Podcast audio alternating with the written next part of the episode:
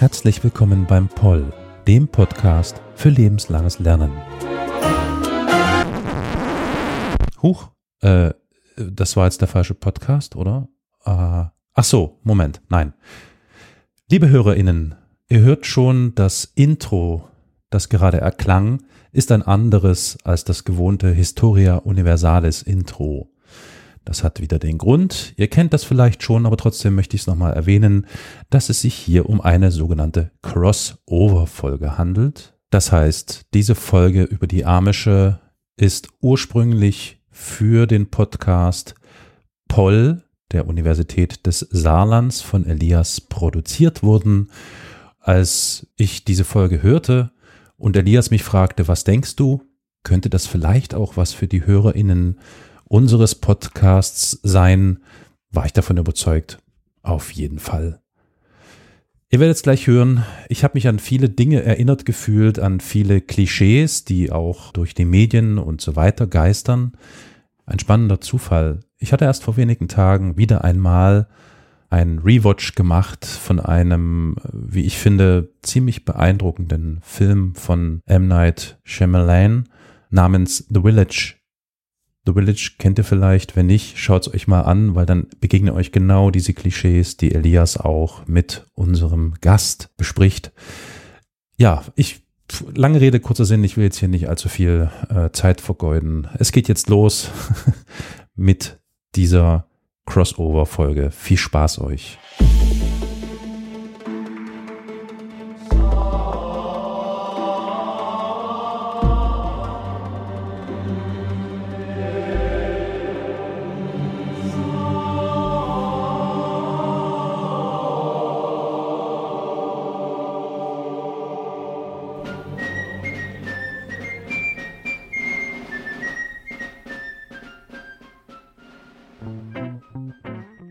Heute mit einem Thema, das 1996 in einem, ja, sagen wir mal, nicht ganz ernst zu nehmenden Musiksong verarbeitet worden ist.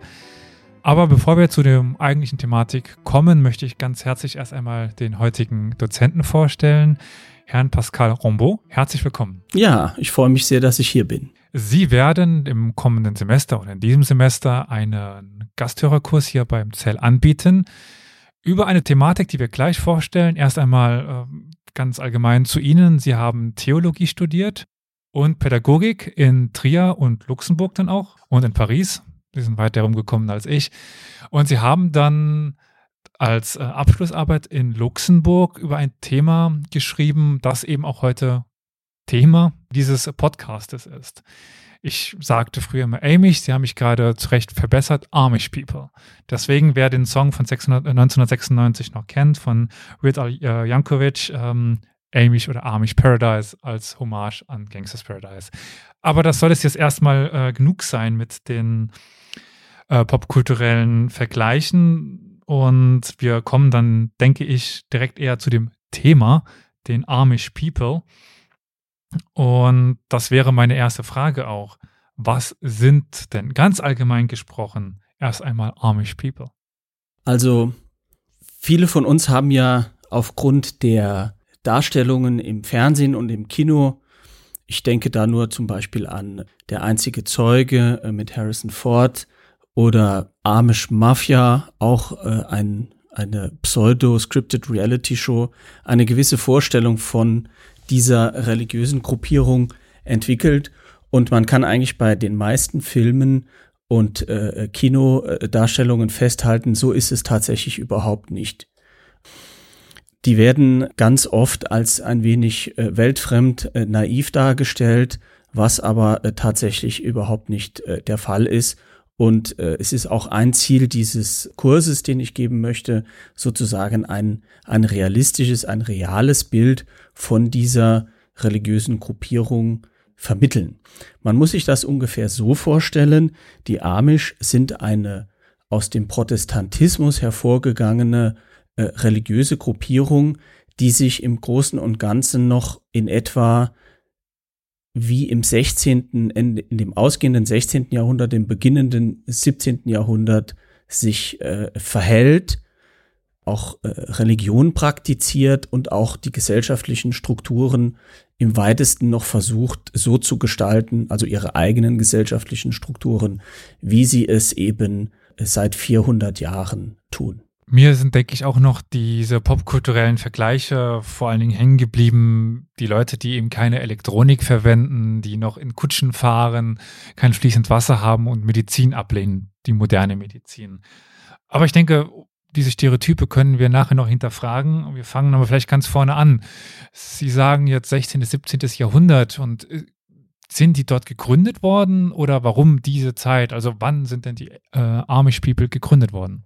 Also die Amish sind äh, eine protestantische Gruppierung, die eben im äh, 16. Jahrhundert als eine der vielen damals neu entstehenden protestantischen Gruppierungen, ich nenne nur äh, Luther, Calvin, Zwingli und Co. Alle diese Herren haben äh, sozusagen Protestantismus äh, neu erfunden und auch neu nuanciert. Und da wurden immer wieder Fragen diskutiert theologische Fragen diskutiert, die entscheidend waren für die äh, jeweilige Gruppierung. Und eine entscheidende Frage, die damals gestellt wurde, war die Frage nach der Taufe.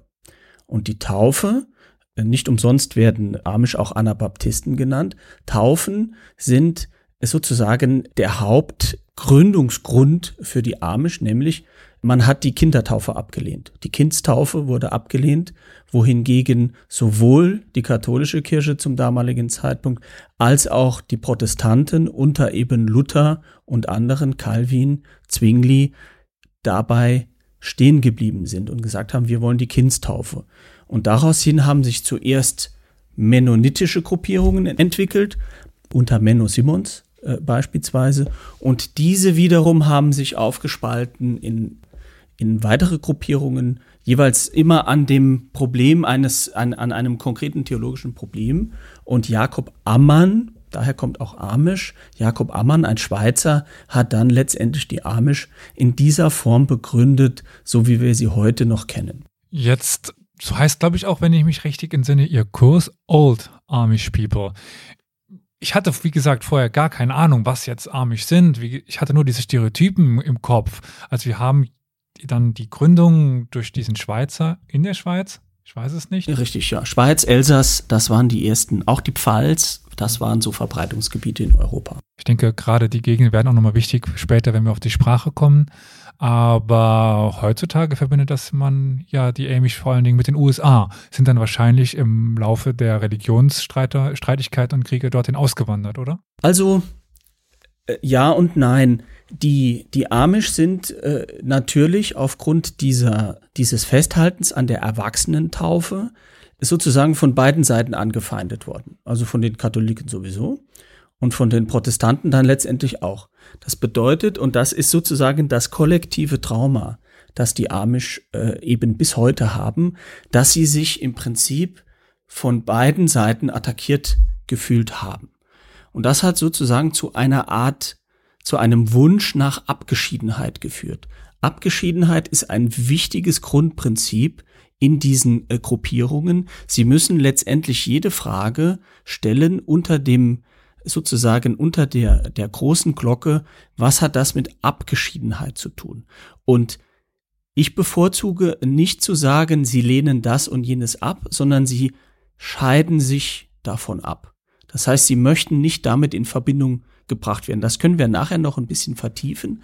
Aber letztendlich sind sie nicht ausschließlich wegen dieser religiösen Konflikte ähm, ausgewandert, sondern im Rahmen der normal stattfindenden Auswanderung. Also es gab jetzt nicht einen religiösen Exodus, weil es gab ja auch früh in Deutschland und auch in Europa Bereiche, wo Protestanten ungestört leben konnten, sondern es waren die normalen Auswanderungswellen, wie sie eben stattgefunden hat, sodass die Hauptauswanderung dann auch im 19. Jahrhundert stattgefunden hat.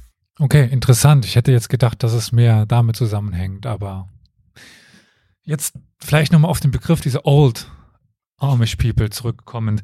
Gibt es denn auch die Ja. New Amish People? In der Tat, genauso ist es.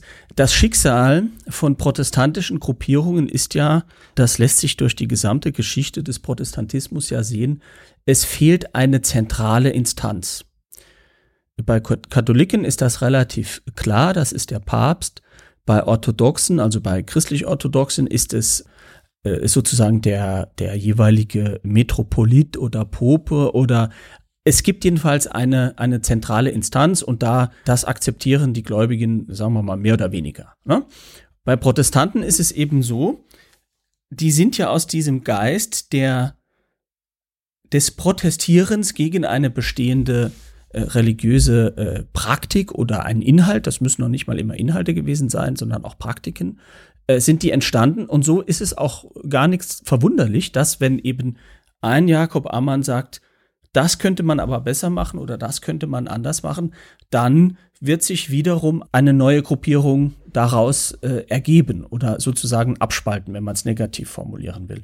Und so hat es eben im Laufe der Jahrhunderte immer wieder neue Abspaltungen gegeben von den Amish. Es gibt in der Tat die Beachy Amish, das sind, hat nichts mit Strand zu tun, sondern das sind die, die einem bestimmten Bischof, also sozusagen einem Vorsteher der, der Gruppierung äh, nachgefolgt sind. Das war um 1900 herum. Es gibt die New Order Amish, die haben gesagt, okay, wir wollen aber Auto fahren und nicht auf Kutschen verzichten. Dann kann man natürlich nicht mehr Old Order Amish sein. Es gibt die Swartzen Truber von Schwarzen Truber Amish, die sind noch sozusagen, wenn man so will, konservativer als die Old Order Amish. Und die Old Order Amish sind im Prinzip die, die alte Ordnung. Ordnung ist auch ein Terminus technicus bei Protestanten. Es gab eine erste Ordnung, die niedergeschrieben worden ist. Und daran halten die sich praktisch bis heute. Und das führt eben in der Praxis dazu, dass sie nach wie vor äh, Buggies benutzen, dass sie schwarze Buggies benutzen, dass sie nach wie vor äh, Elektrizität nicht von öffentlichen Netzen beziehen, privat durchaus. Also ich bin auch schon bei einem Amish Aufzug gefahren, der wurde dann mit Pressluft äh, betrieben und ähnliche Dinge. Und die Old Order Amish, die versuchen sozusagen die ursprünglichste Form des Amish-Seins zu bewahren. Interessant. Also, ich meine, ich hatte mich ein bisschen für das Gespräch vorbereitet und auch so Tabellen gesehen, was quasi es für Gruppierungen gibt.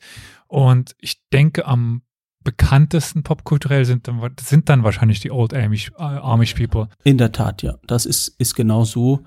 Äh, das liegt natürlich auch daran, dass die optisch sehr präsent sind.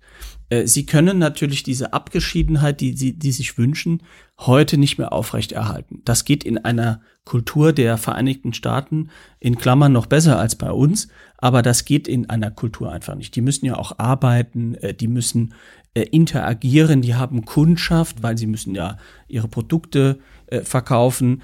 Äh, etwa die Hälfte, wenn nicht sogar mehr, arbeitet inzwischen auch in anderen Betrieben und ist nicht mehr selber Farmer oder ähnliches. Äh, und, und daher äh, gibt es auch sozusagen gezieltes Marketing für Amish-Hotels, Amish äh, äh, Bauernhöfe, amische Produkte und das ist so ein Label inzwischen geworden. Und auch in der Regel ein Qualitätslabel, weil, weil Amish durchaus dafür bekannt sind, eben ihre, ihr Handwerk zu verstehen. So hätte ich das jetzt auch eingeschätzt, wenn es noch um Kunsthandwerk oder eben, ja. Alles, auch äh, Schuster, äh, Schreiner, all diese klassischen Handwerke, das, das können die und das lernen die. Ich suchte gerade noch das Wort, wie ich die anderen Handwerke beschreibe. Klassische Handwerke passt da ziemlich gut. Jetzt verbindet man aber die äh, Amish nicht nur mit äh, schwarzen äh, Kleidungen, langen Bärten und Hüten, sondern auch mit den USA. Es sagten sie aber gerade eben, es war ein Schweizer und die waren dann verbreitet in, in der Pfalz, im Elsass. Aber heutzutage hauptsächlich in den USA oder täusche ich mich?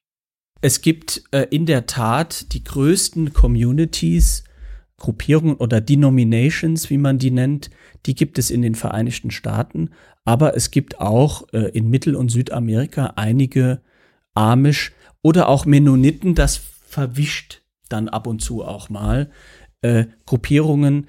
Äh, das ist also nicht alleine ein US-amerikanisches Phänomen. Äh, in Deutschland gibt es keine mehr. Seit den 1940er Jahren gibt es keine Amish mehr. Es gibt nur noch Men Mennoniten. Die sind aber inzwischen auch in einer äh, protestantischen äh, Gruppierung sozusagen gemerged oder, oder migriert, wie man das nennen mag, verschmolzen. Natürlich ist der Hauptverbreitungsort ist Pennsylvania, Lancaster County, aber auch Ohio, Holmes County. Das sind äh, Bereiche, wo man, wo man bis zur Hälfte 30, 40, 50 Prozent der Bevölkerung auch tatsächlich amisch ist. Äh, aber wie gesagt, auch Mittel- und Südamerika gibt es äh, Gruppierungen. Also von äh, Mittel- und Südamerika wusste ich es noch überhaupt nichts. Europa noch, Schweiz oder so etwas noch? Ist mir nicht bekannt. Ja. Wenn wir jetzt aber ein bisschen uns auf die theologische Ebene bewegen, welcher Religionsauslegung des Christentums folgen Sie denn? Dreifaltigkeitslehre, ähm, Jesus. Was ist denn die Religionsauslegung der Amish, der mhm. Amish People? Also die Amish haben im Prinzip einen, einen sehr grundsätzlichen Blick auf das Christentum.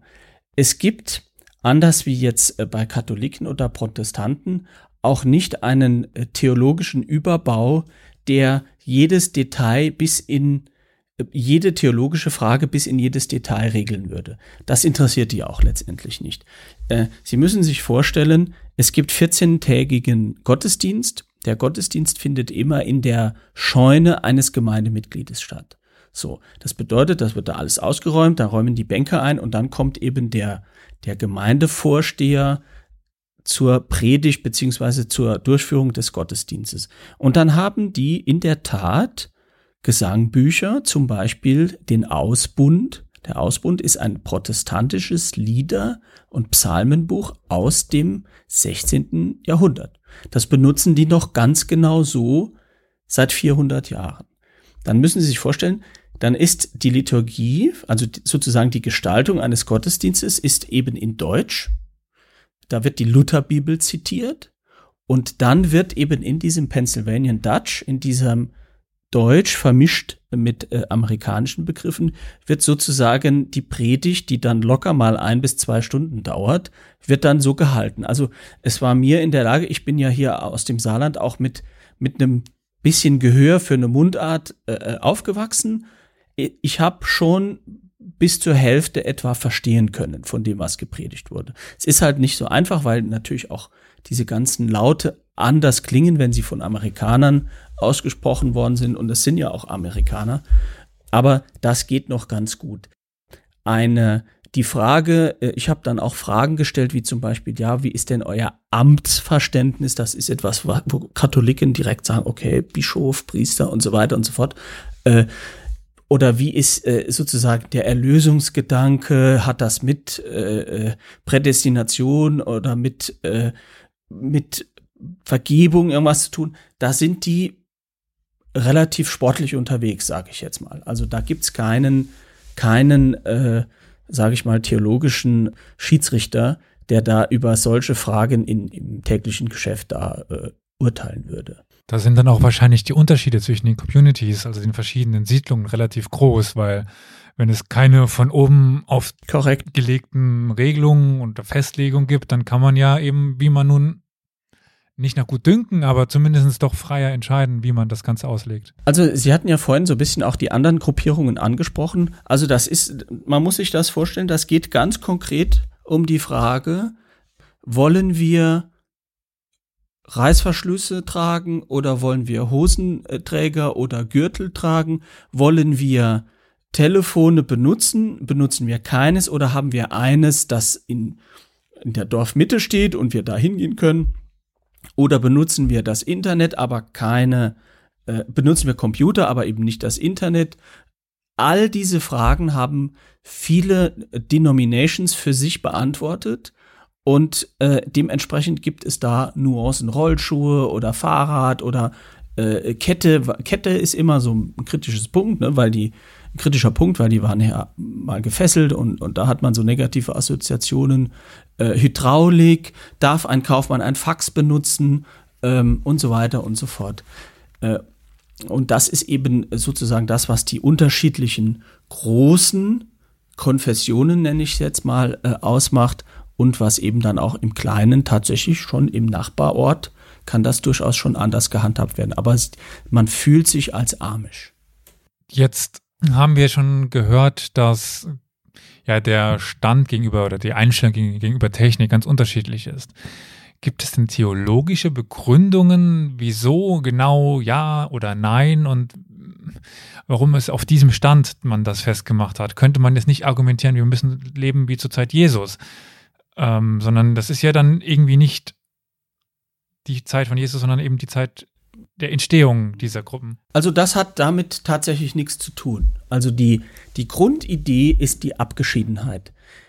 Amish wollen nicht von anderen abhängig sein.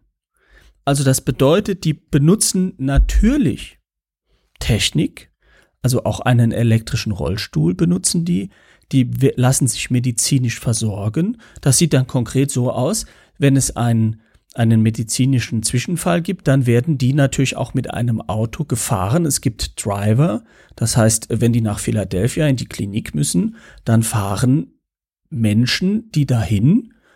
Äh, es gibt natürlich äh, andere Dinge, die, die spielen auch Baseball und sowas, aber es gibt eben einige Dinge, die sie aufgrund ihrer Erfahrung, der geschichtlichen Erfahrungen ablehnen. Und das ist eine zu enge Bindung an gesellschaftliche Strukturen. Also sie lehnen zum Beispiel auch Wahlen ab. Die gehen nicht wählen. In der Regel gehen sie nicht wählen. Machen keinen Militärdienst, haben nie Wehrdienst gemacht, sind nicht in der sozialen Versicherung drin, weil sie selber sich um ihre Kranken kümmern, was nicht heißt, dass die nicht in ein Krankenhaus kommen. Das heißt das nicht. Wahrscheinlich dann, weil sie sagten, dass es andere Stromquellen gibt, also nicht an das kommunale Netz, aber an das eigene Netz dann halt anschließen. Zum Beispiel äh, kann da durchaus ein Generator stehen in einem Haus oder es wird eben mit Hydraulik was gemacht, das kann man ja auch. Es geht in der Regel um die Abgeschiedenheit. Ich mache es mal an einem Beispiel klar. Viele Milchbauern, viele Farmer sind Milchbauern. So, das heißt, sie müssen ihre Milch abliefern, damit die von einer Genossenschaft oder einer Firma entsprechend weiterverarbeitet und verkauft wird. Dazu sieht das Gesetz aber vor, dass es eben gekühlt sein muss. Es muss eine Kühlkette geben. Sie mhm. können also nicht Ihre Milchkanne bei 40 Grad im Sommer an die Straße stellen. Und da sind schon erste äh, sozusagen äh, Probleme entstanden, weil das eben schwierig war. Aber am Ende hat man es dann auch gelöst, indem man beispielsweise äh, hydraulische Kühlschränke oder, oder generatorbetriebene Kühlschränke oder ähnliches macht. Oder manche sagen, nee, da machen wir halt nicht mit. Das gibt's natürlich auch. Interessant. War mir so überhaupt kein Begriff. Und ich würde aber noch ganz gern ein bisschen bei der Gesundheit bleiben, bei der medizinischen Versorgung. So das Bild, was ich dort kenne, ist zum Beispiel, dass sie kein Fremdblut annehmen, also keine Blutspenden annehmen. Aber das kann mich jetzt, da kann ich jetzt auch komplett daneben liegen. Und das gibt es wahrscheinlich auch bei anderen religiösen Strömungen. Aber können Sie dazu etwas sagen? Also bei den Amish ist mir das nicht bekannt. Ähm, das kann natürlich sein, dass es äh, sozusagen von, von Dritten, dass sie da sagen, äh, wir machen das nicht vom Gefühl her glaube ich es nicht. Ich kenne es von den Zeugen Jehovas. Mhm. Die machen das, weil sie sich auf diese Bibelstelle äh, eben beziehen. Es kann auch gut sein, dass meine Erinnerungen da durcheinander geraten sind und ähm, ich das verwechselt habe. Jetzt, ähm, wo ich noch mal ganz kurz ein bisschen nachhaken möchte, ist das Pennsylvanian Dutch, Deutsch. Ähm, ich habe es mir auch schon ein paar Mal angehört. Es klingt interessant. Und das ist also entstanden aus der ursprünglichen Sprache der Einwanderer, dann wahrscheinlich so stand zwischen 17. und 19. Jahrhundert mhm, Deutsch. Korrekt. Oder? Und dann mit den lokalen Gegebenheiten. Also Pelsisch, ne? Also das ist äh, sozusagen so eine, so eine, es hört sich an wie so eine pelsische Mundart, ne? Gaul und Hinnersisch und äh, das kann man auch auf YouTube äh, äh, nachhören. Naja, die haben natürlich ihre Sprache mitgebracht. Und das ist ja eine völlig logische Entwicklung. Wenn sie in ihrer Kommunität weiter diese Sprache sprechen, dann bleibt die ja auch. Die verändert sich natürlich. Die, die sagen wir mal, die, die, die Fähigkeit, die Laute auszusprechen, verändert sich natürlich auch. Natürlich haben die R und, und, und so Sachen drin, weil sie eben da in dieser, in dieser Region leben. Aber es ist eine, eine, eine pelsische Mundart letztendlich, die das ist. Und die hat sich natürlich bis in etwa 1900, bis die da eben sesshaft wurden, auch äh, eher reingehalten. Aber in dem Moment, wo dann natürlich neue Dinge dazu kamen, zum Beispiel Auto, Computer, äh, Highway oder sowas, das wurde dann sozusagen, das, dann wird das englische Wort integriert in, in diese, in diese äh, Pennsylvanian Dutch Sprache. Und das bewirkt bei uns natürlich diesen Eindruck, dass es auch eine gewisse englische äh, Art äh, hat, diese Sprache, aber es ist letztendlich äh, praktisch ein Dialekt, der eben inzwischen immer mehr durchsetzt ist von ähm, amerikanischen, American English und deswegen etwas schwieriger dann auch wird zu verstehen für, für unser eins. Aber am Ende im Gottesdienst selbst, Lieder und Lesungen sind und Gebete sind alles Deutsch von Luther. 1550, 1580, 1590, die Zeit, das ist, haben sie wirklich ganz genau so, wie es damals war. Was nicht heißt, dass es leichter für uns zu verstehen ist. Das stimmt, aber gedruckt war es schon, äh, sagen wir mal, die Lutherbibel war durchaus schon einigermaßen zu verstehen. Ja. Also der hat es ja versucht, so ein bisschen zu vereinheitlichen überhaupt erst. Also wenn ich jetzt nochmal an den Anfang unseres Gespräches zurückgehe und äh, mir jetzt versuche, mich zu erinnern, welche Stereotypen ich hatte, also dieses komplette Ablehnen von Technik, stimmt so nicht. Eben nur diese Abgeschiedenheit, dieses ähm, nicht auf andere ja, angewiesen sein. Dann ähm, auch die Sache mit dem Fremdblut zum Beispiel, die ja sich wahrscheinlich als komplett falsch herausgestellt hat, nur. Ist mir nie begegnet, ja. die, die Frage auch. Mhm. Dann ist das definitiv meiner Erinnerung mhm. geschuldet. Und ja, das Pennsylvania Dutch, das kannte ich dann schon. Ich muss mal gucken, ob ich hier in der Folge noch ein, ein kurzes Stück reinschneide. Das ist, denke ich, ganz interessant, um das mal so zu hören. Und auch wahrscheinlich Kleidung und so weiter. Also es kommt ganz auf die Gruppen an. Da habe ich jetzt den Vorteil, dass ich eine kleine Tabelle mir anschauen durfte mit, äh, was es quasi für Strömungen gibt. Und mhm. es gibt ja quasi auch äh, Amish die man wahrscheinlich nicht auf der Straße erkennen würde, oder? Also die man jetzt, wenn man es, die, ich sage jetzt mal mit dicken Anführungszeichen, die fortschrittlichsten Amish, würde man auf der Straße nicht erkennen, oder? Das ist immer die Frage, was ist Fortschritt? Äh, es gibt natürlich irgendwann einen Absprungpunkt, wo dann schon eine gewisse Trennung stattgefunden hat. Also ich glaube, Kleidung ist ein Thema in der Tat, äh, Transport ist auch ein Thema. Also ein Amish würde nicht selbst Auto fahren. Dann, dann kommt es, es gibt dann natürlich Konflikte mit der Community. Ich meine, jeder kann sich ja nennen, wie er will in den USA. Ne? Ich kann jetzt auch rübergehen und irgendwas tun und sagen, ich wäre Amish. Ne? Das, da kommt ja nicht die Polizei und sagt, das geht nicht. Aber irgendwann wird die, die, die Church, die Denomination, die Gruppe, wird dann diskutieren, können wir zulassen, dass Jakob äh, mit kurzen Hosen und weißen Tennissocken rumläuft. So, und dann wird das diskutiert. Und was dann am Ende herauskommt, das ist dann letztendlich entscheidend. Dann, wenn, wenn man sagt, wenn es, wenn es Verfehlungen gibt, äh, die eben von der Community übrigens nach einem im Neuen Testament geregelten Verfahren, erst wird miteinander geredet, dann wird ermahnt. Also das ist tatsächlich so, wie Jesus gesagt hat. Erst wird getadelt, dann wird ermahnt, dann wird miteinander geredet, dann kann man bereuen, kann man sagen, oh, tut mir leid, dumm gelaufen, vor der Community, vor der Gemeinde und dann ist auch wieder gut, dann ist man versöhnt. Aber wenn es irgendwann zu dem Punkt kommt, wo man sagt, das passt nicht mehr zu unseren Regeln, dann muss der dann auch die Kirche verlassen. Und wenn man jetzt aber diese verschiedenen also Old Order, New Order und so weiter sieht. Also sind das dann auch die verschiedenen, wie nannten Sie äh, Dominations? Denominations sind die, die Gruppierungen. Das sind die einzelnen Gruppierungen. Ja. Äh, ich würde die, die, die, die, das würde ich eher als Konfessionen, äh, protestantische Konfessionen bezeichnen. Okay. Reden auch die Konfessionen miteinander? Ja, das gibt's. Also manchmal kommt auch ein Bischof den anderen besuchen und dann reden die miteinander. Ähm, die würden auch zum Beispiel da heiraten. Äh, das gibt's also schon. Also äh, da ist schon eine gewisse Transparenz. Aber irgendwann ist eben immer ein Absprungpunkt.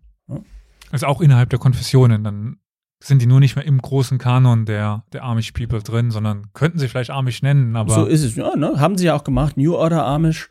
Äh, und dann gibt's auch immer noch die Frage, wie geht man damit um? Mhm. Äh, werden die geächtet oder sind die nach wie vor befreundet? Das ist alles, äh, alles sozusagen aufgrund der Tradition da geregelt. Und da gibt's dann auch ein, ein normales äh, Verfahren. Also ich denke, nach äh, diesen Ausführungen ist mir einiges klarer geworden über die Amish People. Und ich denke, wenn man ihren Kurs besucht, wird einem noch viel mehr, äh, mehr klar. Gibt es noch eine Sache oder zwei, die Sie jetzt hier ganz kurz anschneiden wollen als Appetithäppchen für das, was Sie im Kurs machen wollen? Also ich glaube, äh, dass es eben ein, eine, eine Nische ist, dieses Thema, dass man jetzt nicht äh, sozusagen äh, an vielen Stellen so sieht. Aber gerade weil es auch äh, Bezug zum Saarland halt hat, St. Ingbert, wo ich herkomme, hat ja, äh, gehörte ja zur, zur Bayerischen Pfalz, also war durchaus auch in diesem Sprachraum äh, unterwegs. Das, das ist schon so eine, eine, ein interessantes Thema für einen heute, wo man sagen kann, ah, ich schau mal, wie hat sich das denn damals entwickelt? Und was natürlich spannend ist, wir, wir erleben ja jetzt eine, eine Zeit, in der sehr, sehr viel über Religion, über Kirchen, auch Gutes und Schlechtes diskutiert wird. Und dazu muss man wissen, die Amish sind mit die am stärksten wachsende kirchliche Gemeinschaft. Und intern oder extern? Gibt es da Statistik? Also quasi von eigenem Nachwuchs? Ja, natürlich. Natürlich, praktisch ausschließlich. Es gibt keine Missionierung, ne? also die laufen nicht rum wie die Zeugen Jehovas und klingeln an der Tür, sondern die haben halt acht oder zehn Kinder. So, und das führt natürlich zu einem Wachstum. Und was spannend ist, das ist immer so mein Beitrag auch zu den aktuellen religionspolitischen Debatten, die jetzt in Deutschland mit einer mir etwas unverständlichen Härte geführt werden. Je näher und je enger man an den Ursprüngen sich bewegt, der, der, des Glaubens oder der Entwicklung, desto mehr hat man Zulauf. Sie, sie, sie, sie können in der Geschichte sehr genau sehen bei den Amish, es beginnt mit dem ersten Schritt, wo die Regeln aufgeweicht und gelockert werden. Die sind am Ende alle verschwunden, diese Gruppierungen, weil sie sich irgendwann nicht mehr Amish als Amish bezeichnen konnten oder nicht mehr Amish genug waren. Wohingegen die, die ganz strengen, zum Beispiel die, die Swartzen Trooper, die, die, die explodieren äh, praktisch. Im Übrigen, wenn Sie sagen, äh, was die Zahlen betrifft, das ist eine freie Entscheidung des Einzelnen. Das ist ja ein Vorteil dieser Erwachsenentaufe. Jeder hat die Chance, mit 17, 18 Jahren zu sagen, ich möchte nicht amisch sein und kann dann die Gemeinschaft verlassen. Klar gibt es dann wieder die Frage, wie gehen wir mit ihm um? Aber es ist, zumindest formal, ist es ein freiwilliger Akt.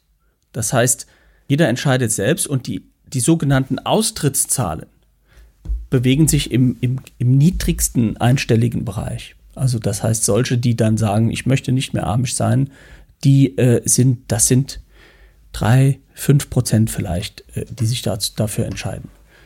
Und äh, damit, damit äh, möchte ich im Prinzip auch nochmal äh, sagen, es lohnt sich auf Quellen zu schauen, auf die Ursprünge zu schauen. Es lohnt sich auch Traditionen zu pflegen, weil das am Ende, zumindest bei den Amish, das ist was, was wirklich für die Menschen dort wichtig ist. Ich denke aber, aus meiner Warte ist wahrscheinlich auch die ja, Position der Familie wichtig das Gewohnte. Also ein Mensch ist ja ein Gewohnheitstier. Also wahrscheinlich auch ist es einfach für die Menschen schwierig, da rauszugehen. Und das wäre nämlich dann noch kurz eine Frage, die ich jetzt hätte. Sie sagten jetzt, es muss ausdiskutiert werden, was dann mit den Aussteigern passiert. Aber wie ist das denn jetzt, jetzt ganz beispielhaft an den Beispielen, die Sie vielleicht kennen? Müssen die dann das Dorf verlassen oder dürfen die weiter in dem Dorf leben oder können die weiter in dem Dorf leben? Also es gibt in der Regel nicht jetzt arme Dörfer. Ne, die sind ja ganz normal sozusagen wie alle anderen auch, haben die Farmen oder ähnliches. Es kann sein, dass sie die Kirche verlassen müssen, also dass sie dann nicht mehr willkommen sind beim Gottesdienst.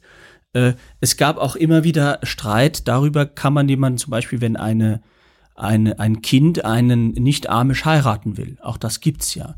Wie geht man damit um? Werden die sozusagen separiert von der Gemeinde. Das nennt man Shunning, also werden die sozusagen beschimpft und, und oder dürfen die nach wie vor besucht werden? Darf man sich gegenseitig besuchen? Das sind alles praktische Diskussionen, die äh, wirklich äh, relevant sind in der Tat. Aber Sie haben recht, äh, wenn man es kritisch be betrachtet, natürlich äh, in der Regel endet nach dem neunten oder achten Schuljahr die Ausbildung und die Ausbildung ist schon stark daran orientiert, was eben in den amischen Communities dann auch äh, äh gebraucht wird. Also äh, da lernt jetzt keiner Informatik und äh, auch nicht Weltraumtechnologie. Und äh, äh, das erschwert natürlich gewissermaßen einen Ausstieg dann auch faktisch. Gut, aber ich denke, alles weitere kann man Sie dann in dem Kurs fragen. Die wichtigsten Informationen dazu werden in den Shownotes verlinkt sein. Also, liebe Zuhörenden, wenn Sie sich dafür interessieren, wie die Amish, ich sage es immer wieder falsch, es ist echt. Ähm, Sie müssen in meinen Kurs kommen, genau. glaube ich. Äh, wie die Amish People leben, dann äh, schreiben Sie sich ein und äh, diskutieren Sie mit Herrn Rombo. Vielen Dank. Ich danke auch. Ich war ein Teacher in der Fleetwood Mittelschule für 32 Jahre. Na will ich dich mal paar Deutsche, Pennsylvanisch Deutsche Dinger lesen zu dir. Der erste ist entitled Pitter Pitter Carps Fresser. Pitter Pitter Carps Fresser. Hatten Frau, die weiß nicht besser. Halt sie in die Karpstall gleicht sie dort noch best von all. Pitter, pitter, Karps Fresser. Mein da gleicht den Henri besser. Peter sell is goa net she, musst zu deine erste geh. Pitter, pitter, Karps Fresser. Gleicht den Henri doch net besser. Londer Leser, Londer Schreiber, will er bei die erste bleiben. Zweit Ding, als wir lesen, ist entitled Fußdretter im Sand means footprints in the sand. And the word Har is the Lord. Eine Nacht hab ich geträumt, als ich war am Laufen mit dem Haar im Sand bei der See. Es sind viele Visions, which my Leben gewiss hoch in die Wolken Himmel. In jeder Vision hab ich gesehen, es war ein Fußdropper, Fußdropper im Sand. Deelmals war es zwei Paar Fußdrähte und andermals war es just ein Paar. Das hat mich gebadet. Weil's gesehen hab ich es durch die harte Zeit, wenn ich am Leiden war mit Schmerzen, Angst und Fehler, hab ich just ein Paar Fußdrähte sehen können. So hab ich zum Herr, du hast mich versprochen, Herr, wann ich dich nachlauf, dann tätst du laufen mit mir für immer. Aber ich hab es gemerkt, dass durch die harte Zeit in meinem Leben, es war eh paar Fußtritte im Sand. Für was wann ich dir als Mensch gebracht hab, warst du nicht dort gewiss für mich. Der Herr hat nachgesagt, die Jahre, als du just die paar Fußtritte gesehen hast, mein Kind, ist wann ich dich getroffen hab.